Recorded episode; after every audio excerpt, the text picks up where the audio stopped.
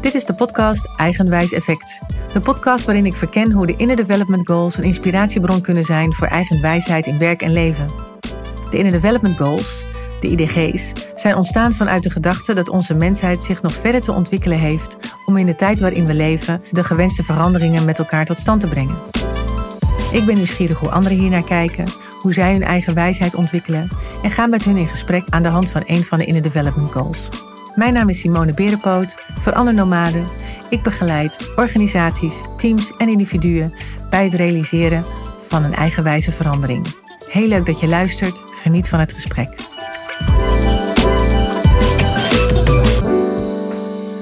Deze aflevering spreek ik met Eelco Bolk.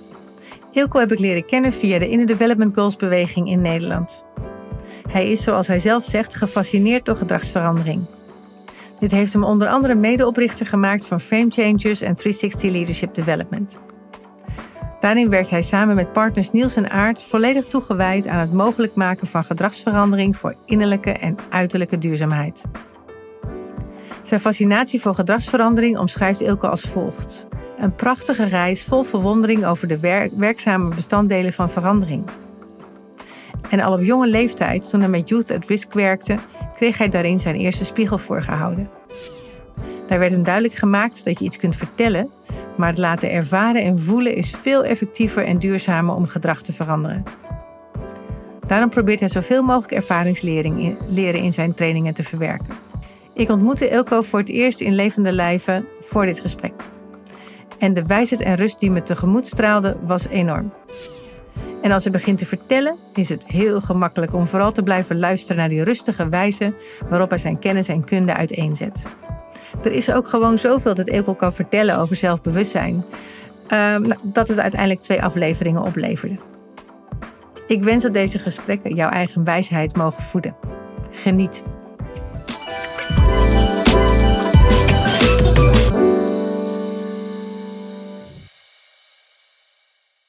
Dit is deel 2 van het gesprek wat ik met Eelco Bolk heb over self-awareness.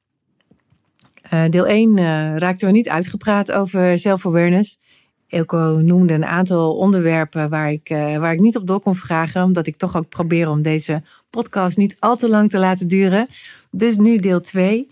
En ja, Eelco, waar ik gewoon zo nieuwsgierig naar ben. Je vertelde net, in deel 1 had je het ook over lichaamswijsheid en hoe dat helpt om echt meer zelfbewust te worden. En hoe werkt dat dan? Dus hoe maak je je lichaam, hoe gebruik je je lichaam bij zelfbewustzijn? Ja, dat is een... Waar wij vaak naartoe gaan is dat we een vorm van noticing introduceren. Dus er zijn... Het gaat eigenlijk om het herkennen van de signalen die je lichaam afgeeft. Of zelfs gedachten die er zomaar langs kunnen komen. Nou, dan ligt natuurlijk mediteren en meditatie en mindfulness ligt daar dichtbij. Maar er is een klein verschil. Dus, en beide gebruiken we. Meditatie is ook ontzettend nuttig om awareness te creëren. En noticing is daar eigenlijk een onderdeel van. En vanuit het spectrum meditatie, zoom ik iets meer in noticing ten opzichte van awareness. Want het noticing in het moment zelf kun je dingen even vastpakken. Hey, ik heb deze kramp een beetje in mijn buik. Wat betekent dat? Dat betekent eigenlijk van dat ik eigenlijk helemaal niet zo relaxed het gesprek inga. En dat je, als je dat bewust kunt maken, dan kun je jezelf ook afvragen, is dat wel terecht? Welke aannames zitten hier nu onder? En klopt dat wel? En op die manier kun je die kramp kun je beïnvloeden en daarmee je gedrag beïnvloeden en je vragen beïnvloeden en de manier beïnvloeden waarop je het gesprek ingaat. En gaat die kramp dan ook weg op het moment dat je het zo aanpakt? Dat hoeft niet. Nee, misschien is die kramp wel heel terecht. Die kramp is een signaal en niet meer dan dat. En het kan ook zijn dat hij wel meer weggaat. Want het kan zijn dat er een aanname van jezelf onder ligt, die eigenlijk helemaal niet zo terecht is. Die helemaal niet waar hoeft te zijn. En dat is wel een super interessante. Ja, hoe kom je daar nou weer achter? Ja, precies. De methode die wij daar vervolgen, of de gedachtenlijn die wij daar vervolgen, is dat wij heel erg bezig zijn met Immunity to Change van Robert Keegan. En daar zit een ongelooflijk mooie opbouw in om erachter te komen of je aannames eigenlijk wel kloppen. Want als je aannames als aannames gaat herkennen en niet als een waarheid, dan ga je zagen aan de poten van misschien wel die kramp in je buik. Of de bepaalde weerstand om ander gedrag te gaan vertonen. En dat is, dat is een hele mooie methode van Keegan. Die dat heeft ontwikkeld in het kader van Adult Development en de ontwikkeling van mensen over langere tijd. Dat. Dus, maar goed, als je teruggaat naar noticing. Wat we veel doen, is dat we inderdaad oefeningen aanbieden. Die vooral teruggaan ook van, oké, wat voel ik op dit moment? Waar voel ik dat? En je zou het zelfs kleuren kunnen geven. Waar voel ik de spanning? Is het, zit het in mijn schouders? Zit het in mijn kaak? Van alles. Maar dat je gaat herkennen van, hey, ik voel spanning, ik voel weinig spanning. Zelfs weinig spanning kan ook een teken zijn. Hè? Maar goed. En dat is allemaal extra informatie voor jou in de context waar je je in begeeft. Ja, dus als ik je beluister, dan gaat het erom dat je eigenlijk je hoofd verlaat. Dan wel weet wat er in je hoofd allemaal afspeelt. Dus de gedachten die je hebt, de aannames die je hebt. Dan wel het gevoel wat het in je lijf kan oproepen. Onbewust. Maar dat maak je dan bewust. Omdat je denkt, hey, ik voel iets in mijn lijf. Waar zou het mee te maken kunnen hebben? Op dit moment, waar ik nu ben. En wat ben ik aan het denken? Waardoor ik mogelijk dat gevoel heb. Of werkt het andersom? Ja. Heb je eerst dat gevoel, wat dan je probeert iets te vertellen. Van hallo, je bent ergens mee bezig. Je moet even naar je aanname of je gedachten kijken. Ja, of, hoe werkt dat? Voor mij is dat eigenlijk niet zo heel belangrijk. Want als je gewoon de awareness gaat creëren, dan merk je gewoon van, hey, het klopt niet helemaal. Het zit niet helemaal goed. Waar zit dat dan? Ja, het is dus een samenwerking eigenlijk. Voor mij is het altijd een samenwerking. Mm-hmm, ja. Maar het is wel goed om te realiseren dat wij als mensen eigenlijk ongelooflijk talentvol zijn in het wegrationaliseren van allerlei problemen en dergelijke. Ja, en dat kunnen wij fantastisch doen. En dat intussen het lichaam als een soort vangnet kan creëren. Of fungeren. Want die lichaam heel vaak gelijk. Je kunt nog wegrationaliseren van, ja, maar ik vind hem of haar eigenlijk gewoon best wel leuk. Ik kan dat wel. Maar dat intussen je lichaam zegt van, ja, dit klopt echt niet. Die situatie klopt niet. En kun je die intuïtie, pakken? Kun je daarvan afvragen van, hey, klopt dat of klopt dat niet? En als een extra laag van informatie in je beslisvorming kan gebruiken. Ja. Ja? Neem je dan ook meteen betere beslissingen? Nou, dat hoeft volgens mij niet. Nee. Of authentiekere beslissingen. Of hoe zou je dat noemen? Wat voor beslissingen neem je dan op het moment dat je je lijf daarin betrekt? In elk geval bewuster. Mm-hmm. In elk geval... Het is dus geen garantie dat je daarmee betere beslissingen neemt. Ja, voor mij niet. Ik denk dat mijn vrouw het daar niet altijd mee eens is. Nee, wat je in elk geval creëert is keuze. En zolang je keuze hebt tussen A en B... wil het echt niet altijd zeggen van dat je het goede kiest. Maar ik denk wel dat de kans is... dat je op een andere manier een gesprek aan kan gaan.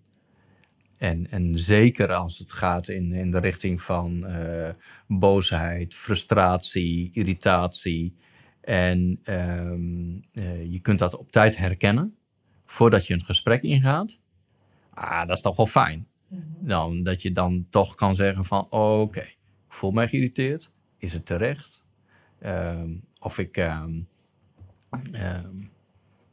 Ik voel mij... Ik ben bang dat ik afgewezen word. Of ik ben bang dat ik het niet goed doe. En daardoor... are you holding back in een conversation, zeg maar? Dan durf je niet je volledige zelf te laten zien. Of durf je misschien je baas wel niet te vertellen... van waar het eigenlijk op staat. Ja. Kijk, en als je kunt... voordat je het gesprek ingaat... kun je zeggen van ja... ik ben wel bang dat ik ontslagen word... maar mijn waarden zijn... dat ik eerlijk wil zijn... en ik vind het belangrijk... dat mijn baas dit hoort... want anders... kan hij ook niet verder... of kan het bedrijf niet verder... en als je dan heel bewust kan zeggen van... ja, ik erken voor mezelf... dat ik bang ben voor mijn baan... maar ik vind mijn waarden... zo belangrijk dat ik hier toch voor ga. Mm-hmm. Ja, maar dan vraagt het dus ook om dat te kunnen doen, om je waarde te kennen. Uiteraard, ja. En dat is dan dus ook een voorwaarde om ook weer betere besluiten te kunnen nemen, om daar dus ook aan te kunnen toetsen, hoor ik jou zeggen. Ja, als we het hebben over de Inner Development Goals, daar hangt zoveel samen. Dus als je het hebt over je inner kompas, van weet je wat je waarden zijn? Weet je wanneer je daarvan afdrijft? En dan heb je juist die awareness weer nodig van... hey, klopt het wel? Ben ik nog in tune met mijn waarden, zeg maar? En daar heb je natuurlijk ook weer presence voor nodig. Want kun je op het moment zelf... mag je gewoon in het moment zijn en voelen van... dit klopt niet. Met ook de vrijheid om te zeggen van... het klopt niet voor mij. Maar misschien is het nu ook niet helemaal handig... om hier vol op door te blijven gaan. Dat mag ook. Maar het is wel je neemt het wel vanuit bewustzijn. Ja? Dus stel je voor, je hebt het gevoel dat je ontslagen wordt... als je de waarheid zegt. Het gevoel van ontslagen worden misschien... drijft dan alles in het gesprek. Dus je vertelt de waarheid niet, je doet helemaal niks. Ja, legt eigenlijk gewoon een filter over jouw gedrag heen. Precies, en over en waarschijnlijk ook over hoe je sowieso in de situatie dingen ervaart. Sowieso, ja, absoluut. Dus ook je alles bewustzijn is eigenlijk onder een sluier gelegd... en je kan niet heel bewust alles dan ook waarnemen. Dus je moet eigenlijk dan zorgen dat je die sluier eigenlijk op weet te tillen... of weg weet te halen, waardoor je weer heel helder in de situatie kunt zijn. Ja, precies. Nou, dat vraagt echt wel wat van mensen. Ja, het is echt niet eenvoudig. Wij zitten er eenvoudig over te praten. Nee, hè? Het is inderdaad super complex. Er is niemand...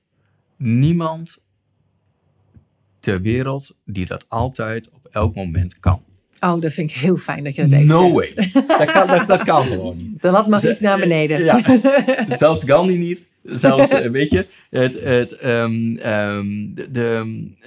het is alleen de bereidheid om jezelf te onderzoeken. Ja. Dat zal al heel fijn zijn. Ja. Ben je bereid om met jezelf gewoon even het gesprek aan te gaan, jezelf in twijfel te trekken? Kun je even kijken naar die minder leuke dingen, aspecten, delen van jou? En dan met een glimlach ook naar kijken van, oké. Maar er is geen perfectie. Als je kijkt naar de Adult Development Theory weer van Robert Keegan. Daar heeft hij verschillende niveaus in beschreven. En het laatste niveau is, geloof ik, zelftransformatie. Nou, daar komt maar 1% van... hij heeft daar metingen naar gedaan. En hij komt misschien op 1% van de bevolking... van dat het überhaupt eventueel zou kunnen halen. En zelfs daarvan denk ik van... weet ik niet. Yeah. Want er zijn altijd momenten in je leven... dat je zo gepassioneerd bent. Dat je zo vol passie of frustratie... of blijheid of empathie ergens induikt... Ja. Dat het jou gewoon drijft. Dat het jou gewoon... Ja. En dat je misschien achteraf nog een keer denkt van... wat was dat fijn? Of, dat was niet handig. Ja. Of, weet je? Ja, die herkennen we allemaal al, ja, denk ik. Precies. Ja. Nee, maar... Dus, en volgens mij is dat ook niet erg. Alleen het is ben je bereid om je denkbeelden, je aannames ter discussie te stellen? Ben je bereid om te luisteren naar de signalen die ook je lichaam geeft? Ja. Ja? Of is alles rationeel en cerebraal en dat is interessant. Ja, dat is prachtig. Nou, en ik denk ook inderdaad de afsluiting. Want ik vind het heel mooi hoe je het ook uitlegt. En hoe je de woorden eraan geeft. In hoe je die bereidheid vooral kan creëren bij jezelf. Dus ik vind het mooi om hiermee af te ronden. En vooral dus te stoppen bij dit mooie bereidheid. Van zijn we bereid om echt bewust te worden van onszelf. Op zoek te gaan naar wie we echt zijn. Hoe we willen reageren in situaties. En waar dat vandaan komt. Zodat we uiteindelijk ook onszelf beter kunnen sturen in situaties. En mild naar onszelf kunnen kijken. Ja, met een glimlach en mildheid aan naar kijken. Gewoon mild kunnen zijn en daar vooral van genieten. En misschien inderdaad vooral ook zeker even glimlachen of hardlachen om onszelf. En dan uiteindelijk een mooiere wereld met elkaar maken. Dus dankjewel Eelco voor dit tweede leuke gesprek wat we nu hebben gehad. En erg inspirerend. Dank je. Dank jij. Je luisterde naar een aflevering in de serie Eigen-wijs Effect met de Inner Development Goals. Vond je dit leuk en interessant? Geef dan 5 sterren of een duimpje. En abonneer je op deze podcast in jouw favoriete podcast-app. Wil je zelf ook een eigenwijs effect realiseren of er meer over weten? Volg me dan op Instagram of LinkedIn of neem meteen contact met me op. Je vindt alle gegevens in de show notes. Ik vond het fijn dat je luisterde. Tot de volgende keer.